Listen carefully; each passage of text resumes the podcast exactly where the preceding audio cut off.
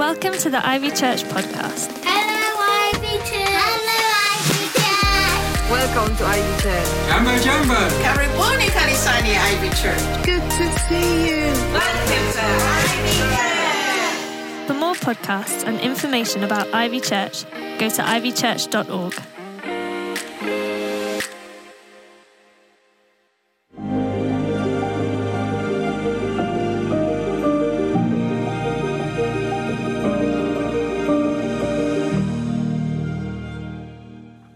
Welcome to our year of transformation. And today we're going to be starting out looking at a passage from the book of James, chapter 1. I want to draw your attention to a portion of scripture I think is going to be foundational for us as we start this off in our year of transformation at Ivy, and a great encouragement to you. It's in the first chapter of James, James chapter 1, and I want us to consider verses 22 to 25. But be doers of the word and not hearers only, deceiving yourselves. For if anyone is a hearer of the word and not a doer, he's like a man observing his natural face in a mirror. For he observes himself, goes away, and immediately forgets what kind of man he was. But he who looks into the perfect law of liberty and continues in it, and is not a forgetful hearer, but a doer of the work, this one will be blessed in what he does. So, this book is like a mirror. It doesn't just tell me what God is like, it reflects us too. It's the only book that when you read it, it's reading you. God wants us to know Him. He wants to guide us, He wants to lead us, and we find all of that inside the pages of the Bible. And as we hear His word and obey His word, the Holy Spirit uses His word to transform us. And that's why we preach His supernatural word, rather than just aim to give our own thoughts or some commentary. James here gives a very simple lesson on how Scripture does that when God wants to teach us something. You may hear God speak to you through dreams, words of knowledge, through prophecies, various different ways. But if you want to clearly hear God speak to you more and more this year, if you want to know Him better and for Him to lead and guide you more this year than ever before, if you really want Him to transform your life, look in the mirror. Look in His mirror. Open your Bible more and He will speak more. What does he say about your attitude when you read it? Because you could just get on some plan and not really be changed by it unless we do it with obedience and action and putting it into practice. This says God wants doers, not just hearers, or it's, it's useless. See, it shouldn't be the case, but the longer you've been a Christian, perhaps, the more this can become a problem if you're not really careful. We're talking about habits at the start of this year. And it will be a really bad habit, a dangerous habit, in fact, to get used to hearing the word of God even to look intently, as it says. That means, you know, doing some deep study where you focus on the Greek words or the history or theological arguments about it without obeying it. Doing nothing about it and going away the same. How often do we do that if we're honest? See, God does speak because He wants doers, not just hearers. You know what a doer is? The dictionary says doer is one who does something, an active, energetic person who performs an action, who executes. So, are you a doer? It's a noun, not a verb. Like if you were a builder, you'd build something. If you're a teacher, they don't say you're one who teaches, they call you a teacher. And if you're a true believer, you're a doer. It's who you are because of what you do, because of what you believe. Doer is a favourite word of James. Three times he uses it in this text, and once again in chapter 4. Not just hearers sitting and listening, you receive the promise, the privilege, and the purpose. You believe this is the word of God. So I'm reading as if God is speaking to me, and that shows up in my actions. Otherwise, we end up deluded, deceiving yourselves, he says. You're kidding yourself that you're a Christian, but nothing really changes in my life. And when that happens, it's not God's fault. And it's not the Bible's fault. It's my attitude to his word that makes the difference. In 1 Thessalonians chapter 2, verse 13, Paul writes to this church and he says, For this reason, we also constantly thank God that when you received the word of God, which you heard from us, you received it not as the word of men, but for what it really is the word of God, which also performs its work in you who believe. How does it work? There's a way the word works in you, and the way it works and how much God works in you is decided by how do you receive the word. What's the Bible to you? See, it's no use if it's just sitting on a shelf somewhere, or you just don't sit up and pay attention, and, and, therefore you, you don't mind the depths of its wisdom and build your faith and see what God wants it to do in your life because you're not focused like that. This is the world's bestseller. Have you read it? Do you read it? I've read this whole thing more than 30 times, and I feel like I'm only just beginning to dig out a little bit of its treasures. The Bible's been under increasing attack for the last few hundred years. Many people, even within the church now, have come to speak against whether the Bible really is the Word of God.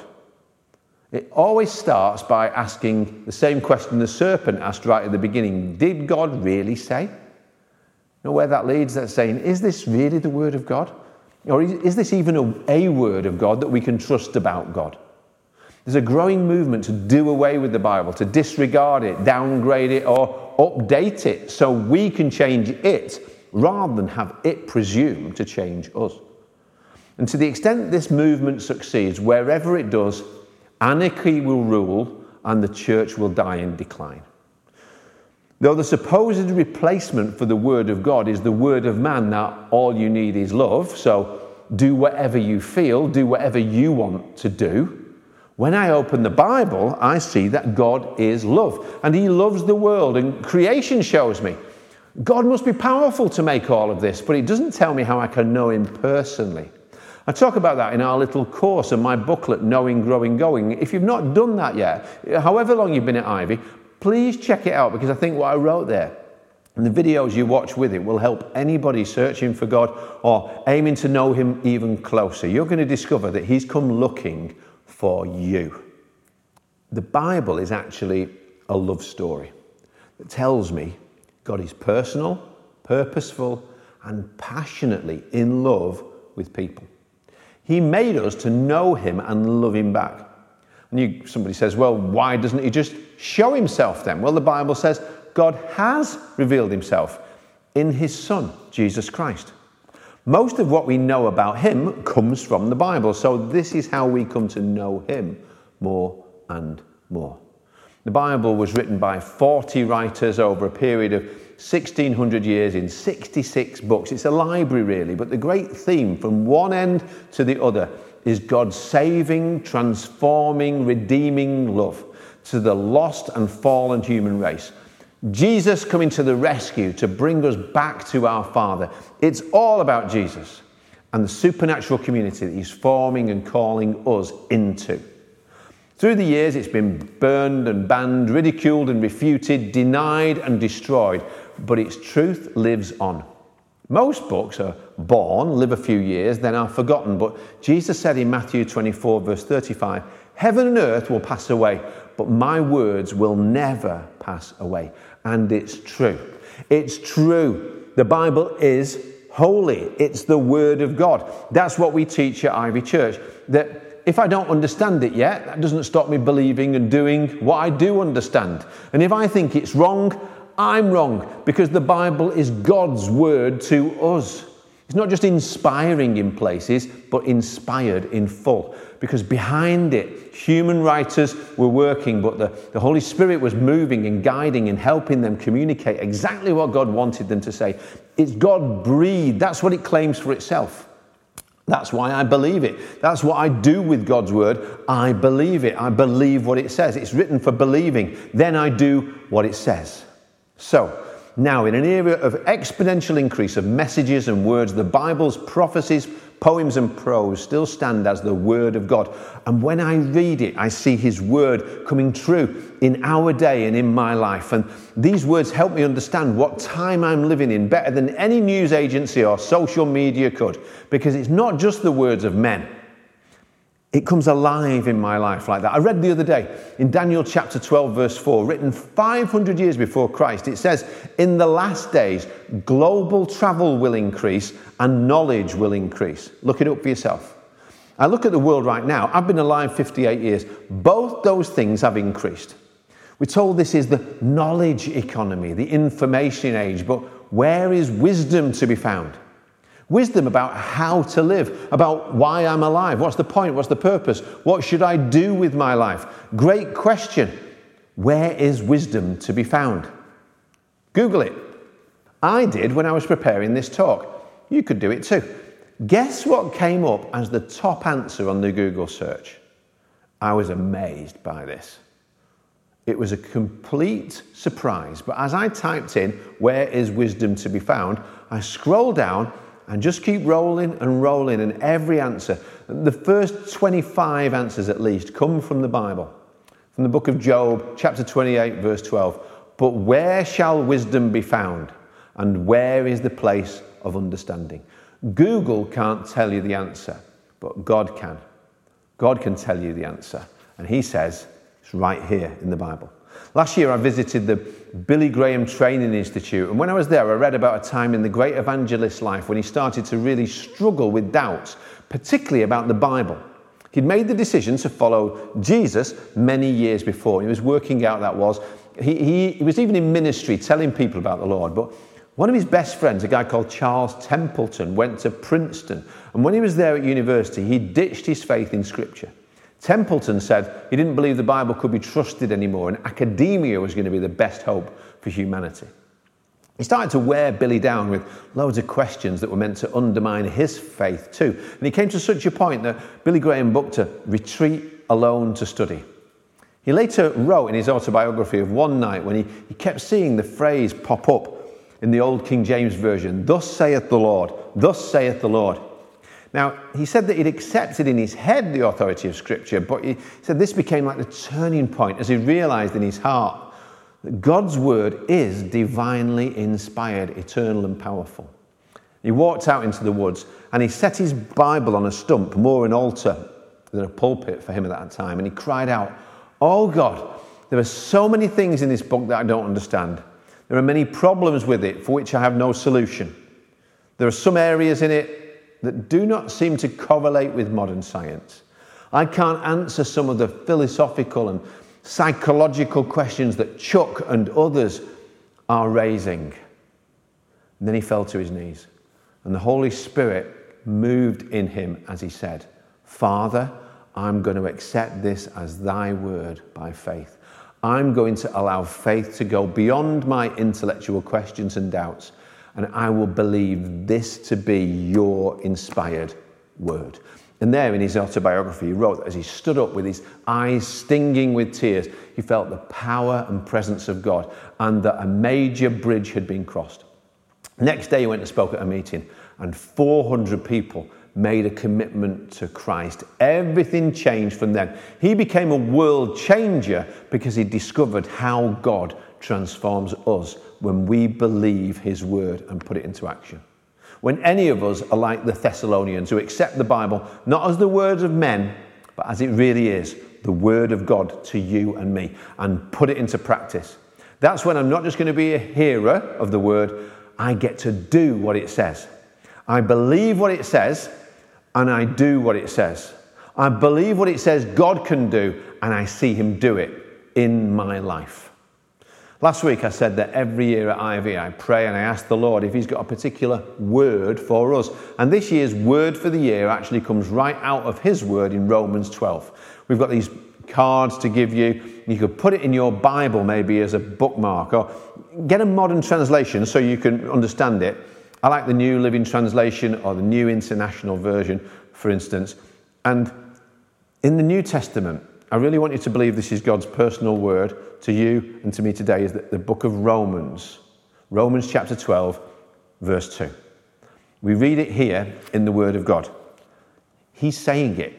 He's saying this to you and me. There's a negative command and a positive instruction that will transform your whole life. Do not conform to the pattern of this world, but be transformed by the renewing of your mind. Then you will be able to test and approve what God's will is, his good, pleasing, and perfect will. Now, we get this all mixed up because we get the order wrong. I want to figure out what I'm meant to do with my life. Everybody wants that. What am I meant to do with my career or relationships? Everybody's always trying to figure that out with or without God. And there are thousands of messages, loads of information, knowledge supposedly bombarding me about all those questions. You woke up this morning, it starts as soon as I open my phone, if I start to scroll through, and here's more opinions, more ideologies. But where is wisdom to be found? Where do I get wisdom? How should I live wisely? How can I know what God wants? What's His perfect will for me? Well, if you break down even this tiny portion of God's powerful, inspired word, you're going to see I could spend hours looking into it and never exhaust it. But just notice, it doesn't start with how to know God's will, and it's not automatic that you will.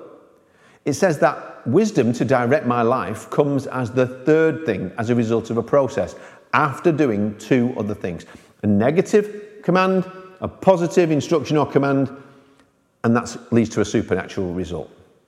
The negative command could actually start with the word stop. Number one, do not conform or stop being changed, stop being fashioned by what? To what? By the schemes of this fallen world, literally this fallen age.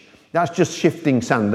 What's right today is going to be wrong tomorrow. What's wrong today will be right tomorrow by the standards of this passing age. So I've got to stop being shaped or literally having it stamped upon me the ideas, the influences of this age's way of thinking and acting. Don't be seduced and shaped and stamped by this world system to become just like it and like everybody else. Be a nonconformist. Live an alternative life. Do not conform to the pattern of this age, this world, this worldview, the supernatural spiritual system whose architect is Satan, who uses its ethics, standards, morality, and what it applauds to promote his goals, his aims, his ends, and his rule in the nations and in people's lives. The enemy who wants to program us to be anxious and fearful or stuck in greed or addictions, committing spiritual adultery and dead in trespasses and sins, rather than living for God.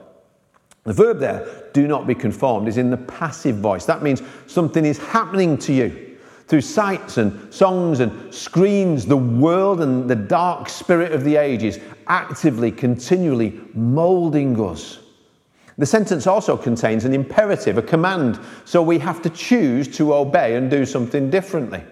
Do not be conformed. Do not.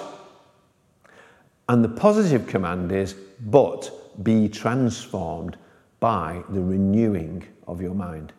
This is our year of transformation. So I really want us to get this because the only way we get to know and live out that end result, the, to know the joy of, of knowing I'm doing what is God's pleasing and perfect will for me in 2024 and for the rest of your life is when He completely changes your inward thinking in a way that it transforms your outward behavior. See, God transforms my life as He renews my mind. We've seen that the world wants to shape you and change you and conform you to be the way it wants you to be. You know that's true. But so does God. Who's going to win? Who's going to be successful? The answer may not be easy, but it is simple. What you focus on gets bigger. What you feed grows. What you don't feed shrinks and dies. So, question What's your diet like? I mean, mentally and spiritually. What are you consuming? You know, it's true physically. There are foods that look great and may taste good in the moment, but over time they're sugar coated, processed, addictive poison, and they're killing people all the time, over time. But it's not too late for any of us this year to change and improve our diet. I'm talking here specifically about our spiritual diet. And if we do that, we will see God transforming our lives. How? By renewing your mind. Change your habits, change your life, change your, your spiritual diet. Over time, you'll be being transformed. What you feed grows. The enemy of your soul is constantly using the world system to seduce us with lies and deception about what is ultimately going to satisfy and fulfill your deepest longings. And the way into that deepest place of your heart is your mind. So, the most important decision I make every day is what will I allow to go in to my mind through what I see and what I hear and the words I use. God says I have to stop being conformed by the world's lies and choose instead, moment by moment, to be transformed by the renewing of my mind. That word transformation comes from the Greek word, you're going to know, metamorphosis. Meta means with, and morphosis means to change. Metamorphosis is that process of transformation from the inside out. The little green hairy insect crawls up the branch, it goes into a new environment, into a cocoon, and over time in there, this process happens, and out flies the beautiful butterfly. The same word is used in Mark chapter 9 in the New Testament, where it says, One day Jesus took his three closest followers, Peter, James, and John, up a mountain. And it says, Jesus was transfigured before them. It doesn't say a bright light shone upon him from heaven. It says that brilliance of heaven shone from him, shone out of him. How can heaven rather than hell change me and transform me so I shine as a light for God? Well, one way at Ivy, we're all going to focus on this. So this really is a supernatural community that's all about Jesus this environment we want to make to change us so we're more and more like Jesus. It's on those cards with the memory verse, Romans 12 2, that we looked at last week. Don't give up on that, keep doing it. The way we live this new life out, the way God transforms your life and mine is spelled B I O. And we don't want to be those people who hear the word and delude ourselves by doing nothing about it. So here's what we're going to do. See, we, don't, we want to be transformed, don't we, from glory to glory. We want to change the world, not be conformed to it. And the letters B I O provide the how of a transformed life for you and me. It's not just a wish, it's not just a hope or a resolution that I do. See, it works from the inside out over time to transform the life of anybody who will do this because when you change your habits, when you change your diet, your life will change for sure. And this describes three keystone habits on how you live as an authentic disciple of Jesus. How are you doing about each of them? What are you doing in each of them? Bio means life, and bio is an environment, a set of habits, and it's a diet. It's easy to remember too. So, B is living, I live before God daily. That means I choose to put God first. First thing in the morning in our house, when Zoe's alarm goes off, for us, it's a worship song. And then God invites me to hear from Him personally through reading His Word and talking with Him intimately in prayer. So I start out the day, just a few moments, enjoying His presence, and I'm saying, Lord, I put you first today. And I know the world wants to bombard me and stamp me and shape me, and so I conform to the world. But I want to stop now. And I'm going to have spiritual food before consuming anything else. I wake up hungry to receive your wisdom and and presence and direction as I follow your will. See, if you read the biographies of great Christians throughout history, anybody who's changed the world for good and for God, it's a common denominator that you find. They all met with God at the start of the day and continually took some time to do it again throughout the day. That's what it is to live before God. You say you're busy. Well, I'm busy too. But we do a Bible in the Year plan every year. This last year, previous year, we went on the free Bible app and followed the Bible project plan that's got some amazing videos on there too. Or if you say, look, I really haven't got time, why not sign up to just do the New Testament this year? It's like a, a chapter a day. If you tell me you're too busy for that, well, you're too busy to follow Jesus.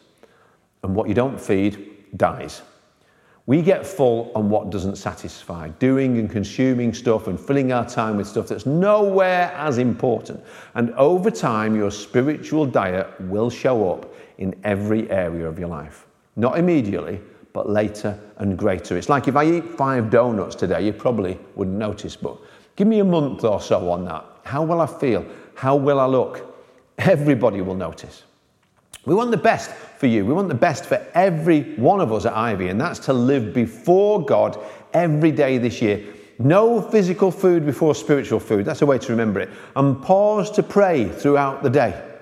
We'll talk about the next two in more detail again as time's up, but this daily transformation, this life before God, leads to living I in community weekly because that's what God wants us to work out this in our week. God wants you and me to personally connect in secure relationships that provide love, support, transparency, challenge, and accountability. And this is with just a few people that you grow to know and trust as you share life deeply with it. I want to challenge you who are your Peter, James, and John who are going to see you transform as well to be more like Jesus this year? We really want to encourage everybody to be in a small group. We call them grow groups. Sign up today, try one or two out, and then whatever it's like, commit to be part of one right up to summer. So you're a doer, not just a hearer of this transformed life. And finally, that transformed life, transformed life is one that means, oh, I'm living on mission for Jesus. O is on mission 24 7. This is where, as a follower of Jesus, rather than being changed by the world, we are transformed by the word when we go and make a difference in the world in the power of the Spirit, is living ready and able to be used for kingdom purposes and assignments, bringing Jesus' love and hope for others through acts of service, sacrifice, and sharing, and living out that plan and perfect world God's got for you and me. At the start of this year, if this is going to make any difference for you, you have to make a commitment and a decision. I'm going to be a doer of the word. See, as a church, we can only do so much for you. It's like you can't blame the personal trainer if you never go to the gym and, and don't do what they say. And you decide, well, I'm, I'm actually going to go with a donut diet instead. We believe this is so important for everybody in our supernatural community that's all about Jesus. We are hammering this message to get this to all Ivy people in multiple ways until everybody gets it. I want us to pray it, decide it, declare it, and most importantly, God wants us to do it then when we see it, we'll all celebrate it because bio really is a transformed life worth living.